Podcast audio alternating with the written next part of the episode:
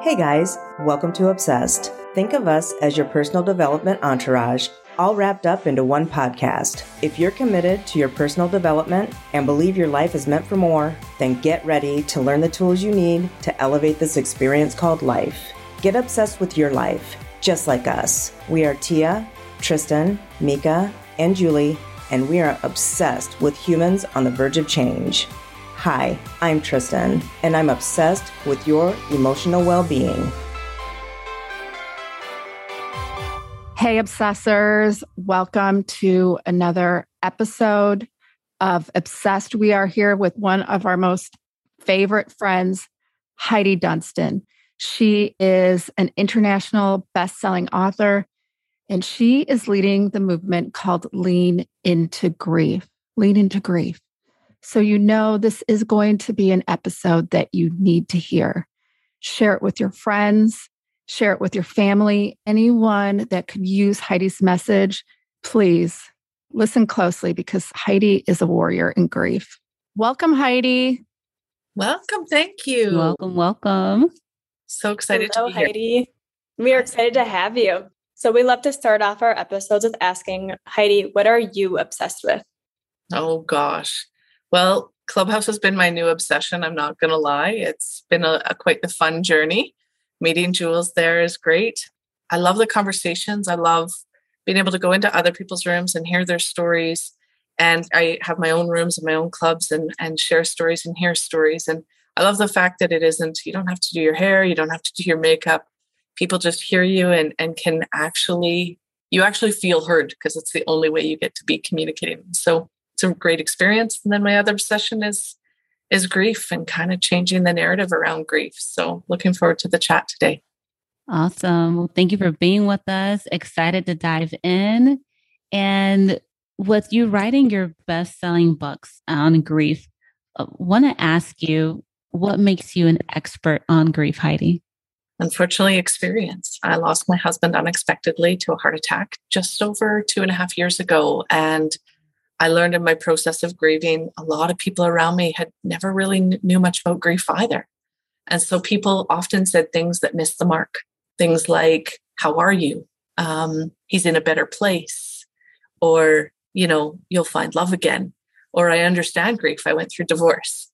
And those things weren't said, said to me maliciously. They were said with, with genuine intent, but they didn't really realize that they hurt because they didn't acknowledge my pain where I was at. And so I know there's lots of great therapists, lots of great counselors and coaches out there, but there's not a lot of people teaching people what to say and what to not to say to somebody who's grieving. And so I'd really like to help the general population because I've yet to meet anybody who's immune to death, which means we all get to walk through grief. And um, I think it's time to change things. So, Heidi, your book, Lean into Grief, is expected to launch this year, I believe, or next year next year. Yeah, I've a first book coming out called Legacy of Loss, and it's really my story of grief, as well as 10 people who knew my husband and how they move through grief and how they've got a legacy of him in their lives now. And then my Lean into Grief will be a more of a collaboration book as well. And it's going to be my story about being a widow, a young widow, as well as other people and their losses. Because death isn't just about losing a spouse, it's about losing a child, a dog, a, a friend, a parent could be losing a job, could be losing change in health, change in finances. Um, we've all gone through grief through COVID with some of the restrictions.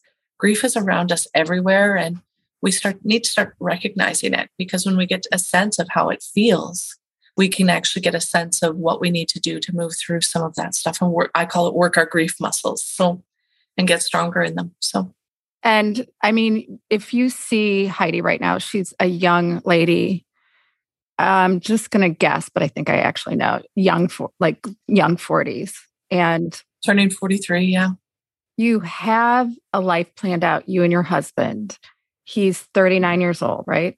Nope, he was older. He was 24 years my senior. So oh, why did I think he was okay? So, but t- like walk us through that and walk us through that roller coaster of grief because as we know, as our friend Dr. Laura Berman told us, grief is not a linear process. And then if I were talking to you, I wouldn't especially know how to respond.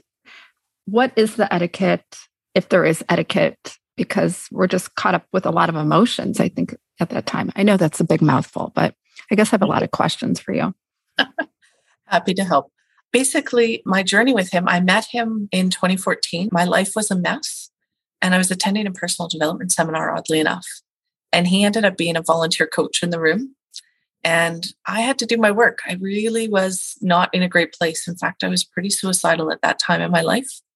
And I needed to do some some healing. And the program kind of was a big kick in the butt to do that work. And him and I became friends. And he was married at the time.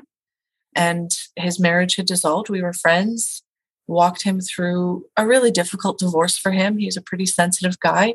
Um, he often cried more than I did and um, walked him through some really hard times. And we became really good friends and um, continued our personal development journey. We were always going to courses, even like when he died, we were registered to go to do Tony Robbins together. Like we were always working on personal development stuff. And the day he died, it was it was a shock. And yeah, people around me were were there, and some were great, some were inappropriate. Like somebody two hours after I got home from the hospital dropped off a bottle of rum which you know i understand but we really need to avoid using alcohol and, and numbing because at that point you're already super numb. Shock kicks in. Um, and a lot of people you know the door was busy. Lots of people were coming to the door wanting to see me wanting to and i wasn't quite in a space for myself ready to be seen. I felt like a little bit of a circus animal like that people were coming to see the caged lion. And it was really difficult for me. I was really grateful i had people around but for me i just i didn't feel myself and i didn't feel like i could be there for them um, which is who i naturally am. Um, there was a lot of i'm sorry for your loss and and that's as far as the conversation would go because we don't really know what to say after that.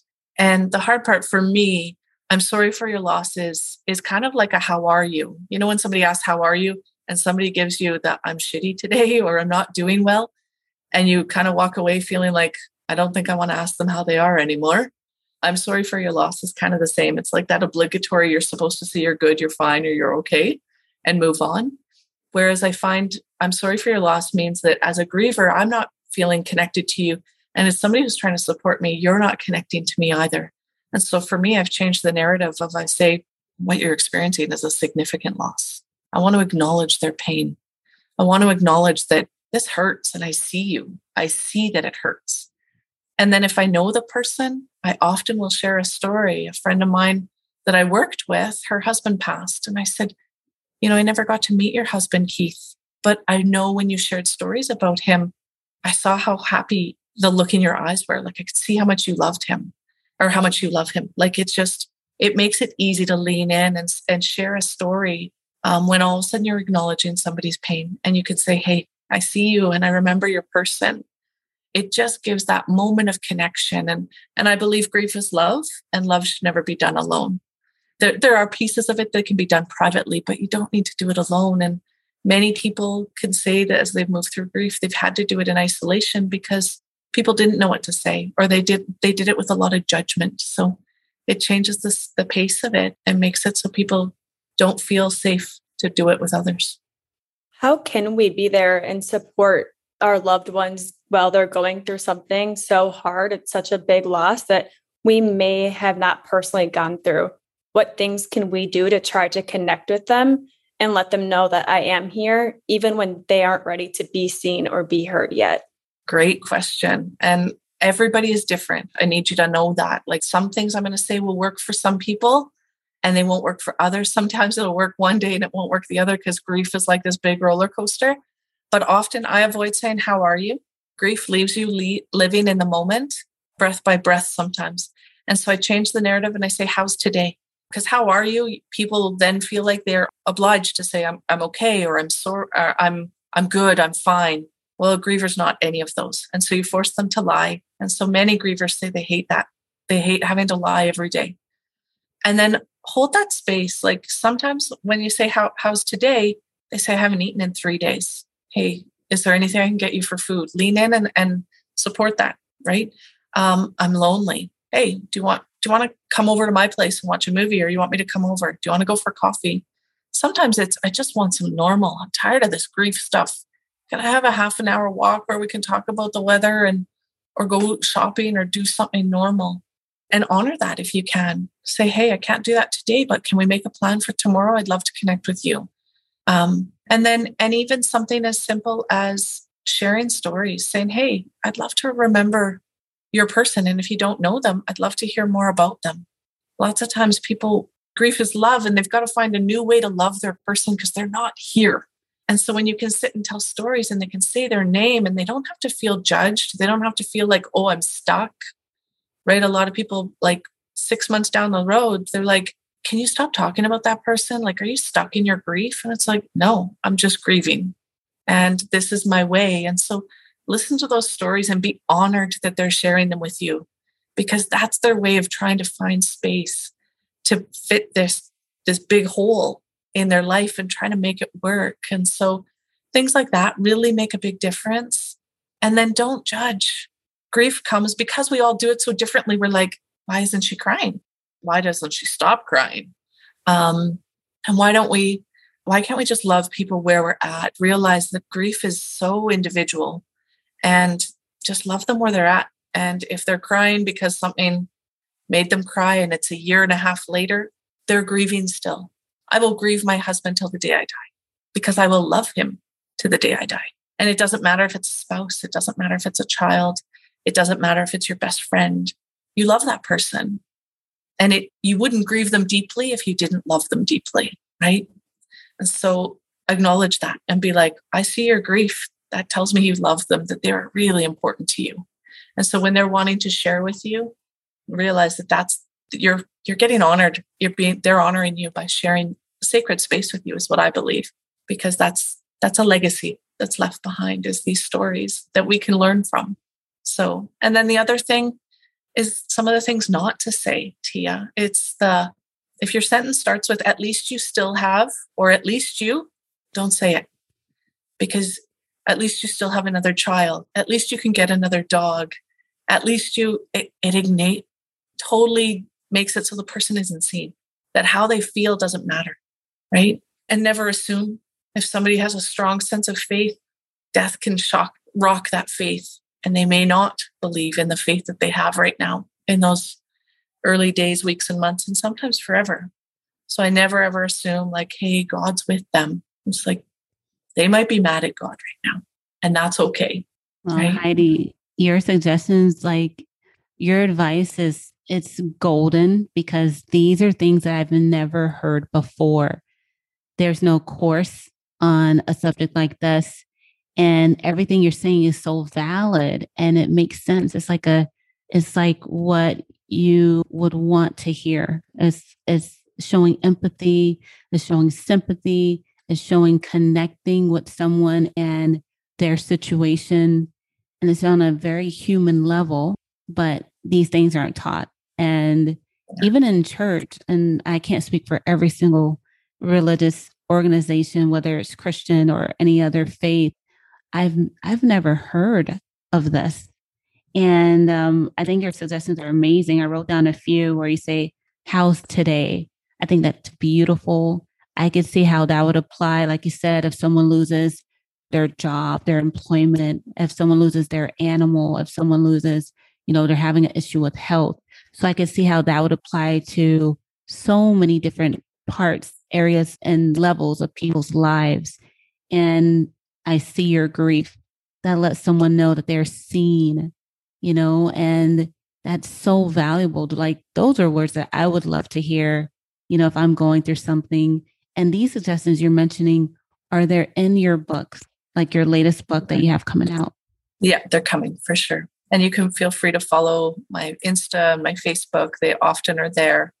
Uh, this weekend being the 20th anniversary of 9 11, I commented many of us who were adults during 9 11 or even teens can remember the day of 9 11. We can remember what we were wearing, we can remember what we were eating for breakfast. And that feeling that you had on Saturday is the same feeling that most grievers have when they got the call or that they found their loved one that has died.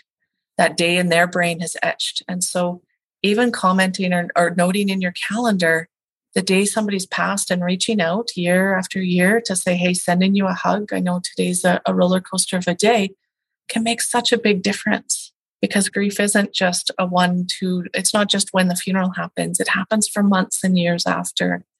And people were like, this weekend when I chatted about it, they're like, I never thought about it that way. And 9 11 was a way, great way to put that experience to heart where people could say, Hey, I remember 9 11 clearly. So little things make such a big difference. So I, I really thank you for seeing what I've what I've said and hearing it. And, you know, Heidi, for a lot of our listeners, maybe this isn't a subject at the top of their minds, meaning they haven't had a friend who's experienced this or family member. But you did mention that this can have, we grieve for many different things, you know, divorce. You mentioned loss of a job. What can we do in those situations? Same. And same thing. Be there, just hold space. And I, I also say that grief is around us all the time. Kids, I mean, you have kids. Grieve kids grieve all the time. Toddlers grieve when they lose their favorite rock or their balloon floats away. Teenagers grieve when you turn the internet off or their phone, you take the phone charger away. That's grief. Jules is like, Yeah, I got it. That's my life. Um, and when we actually lean in and set instead saying, Don't be sad, say, I see that you're hurting. We start working our grief muscles with our kids or with people in those little griefs when they've lost something, it will help us to work our grief muscles in those big losses. When we start acknowledging how it feels, and it's uncomfortable, I'm not going to lie. Like when somebody's grieving, most people say, I wanted to run away. And I say, that's when you need to lean in. That's when you need to say that, how's today? Or it's okay to say, I don't know what to say today. I had one lady she, she had heard that my husband passed and she goes, Well, that's just shit. And I was like, You're right. It is. And it was the most uncomfortable sentence for her to come out of her mouth, but it was exactly true. It was just shit. And I didn't plan for it. And so sometimes it's those just be okay with being uncomfortable. And that's, and no, and you can say, Hey, I'm uncomfortable because I see that you're hurting. We're not a culture that's comfortable with pain. We want to fix it. We want to find the silver lining. You know at least you know when they, when they have cancer at least they're not suffering anymore. Well that means they're not here with me so i'm suffering. People forget that. They forget that yeah that person isn't sick anymore but now i'm left to suffer. I don't have my person. And people want to be seen like all all of us we all want to be seen good bad and ugly and and when it's painful, many people walk these lines unseen. And that's what I'd love to see different. I think you're so right. We avoid pain at all costs. And that's honestly when the suffering does happen too. it more painful the more we try to avoid it. And you mentioned that making sure to lean in on the days that we feel like running. Do you have any tips or advice on how we can start that leaning in process when we do feel ourselves wanting to just bolt out of our own skins? realize that that person needs you and that, that there will be a gift there for you as well you know there it may not be in that moment but know that a lot of times in grief you lose your closest people and so on top of losing your loved one the people around you you've changed and so the people around you that are your normal people aren't there anymore and so when you can take that lean in you go hey that person is actually really like there's grief within grief is kind of what I'm trying to outline. And that we, when you turn around and go, hey, like this is really important. And the important work and the, the heart work is never easy. Heart work is always uncomfortable. And it's when you actually do, you're going to get a bigger reward. And that reward is love. And it may not be in that moment where an instant gratification kind of world, but know that those people that reached out to me, you know, every couple of weeks saying, Hey, I'm thinking about you. Hey, I'm sending a hug. It doesn't need to be deep and intense. It needs to be just, I'm thinking about you and you're on my heart today. Um, let people be seen. And that's all you have to do. And sometimes just be there, like, and just say, Hey, what, what can I do? And oftentimes with people who are grieving, they say, or grievers, people who are supporting grievers, call me if you need me. Well, I barely can remember. Like I was putting my car keys in the dishwasher and finding my mail in the in the freezer. Um, there was one day where I was ready to get out to go into the car, and I realized I forgot to put pants on. Um, like grief messes with your head. And so they don't have the capacity to pick up the phone and call you. It's not easy. So turn around and say, Hey, I'm grabbing groceries on Saturday. Can I pick something up? Because grocery stores are a nightmare for grievers, especially if it's a spouse or a child. There's triggers, the music. I don't know why, how they pick the hardest music to listen to in a grocery store when you're grieving. But then to see all the foods that the person would have loved to eat are all hanging out on shelves. When you see abandoned yeah. carts half full, it's I used to think it was people forgot their wallets. I realized it was grievers getting out because they couldn't keep it together. Wow. wow. And I can imagine the triggers where you're walking through the grocery store or the mall because you need to buy some pants, you need to buy some new underwear or something, and then you see couples holding hands. And I can imagine that being a major trigger. Or driving, you know, driving down a street and then passing by the church that you and your partner used to go to. And there, like you said, there are so many triggers that I imagine it catches a griever off guard, seeing couples holding hands or seeing, you know, uh, another um, person wearing the same favorite color jacket or jeans or t-shirt as their partner would have worn. I never thought of there being so many triggers. Incredible. So I've written that down. So if you're going to the grocery store, just sending them a text message or giving them a call saying, Hey, I'm going to the grocery store. Do you um would you like anything? Need me to drop something off for you? I think that's genius. That's so incredible. And it just speaks to a society of being closer.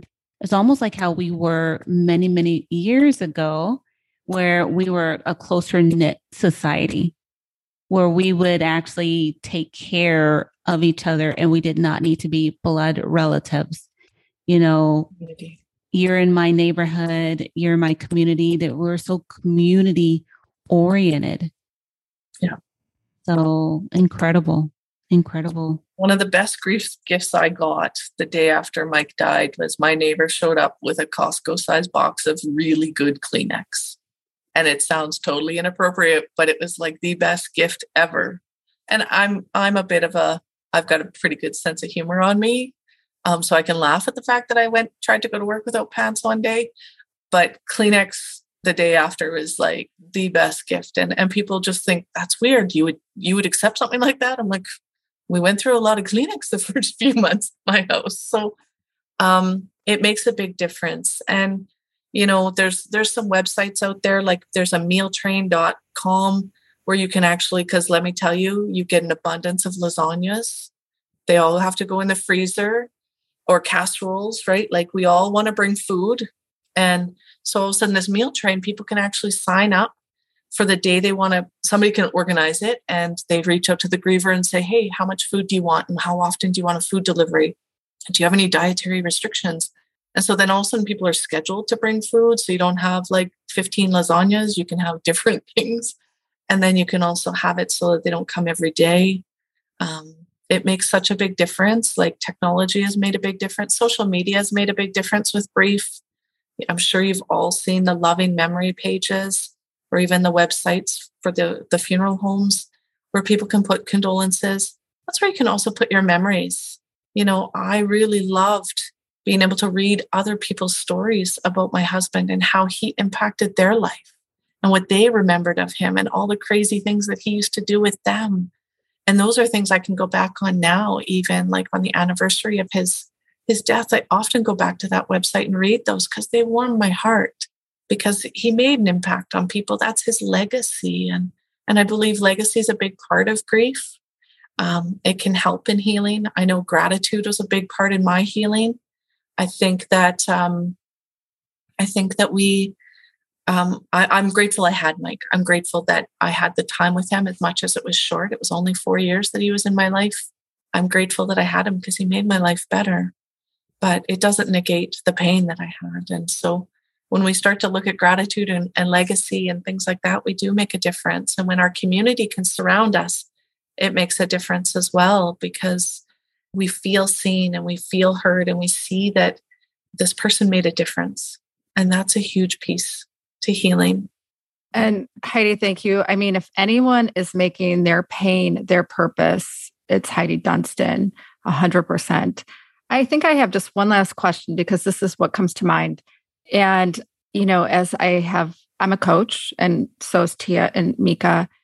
And I think our natural instinct when we see someone that is ruminating or in a lot of pain, maybe notwithstanding grief, our first thing is go get help.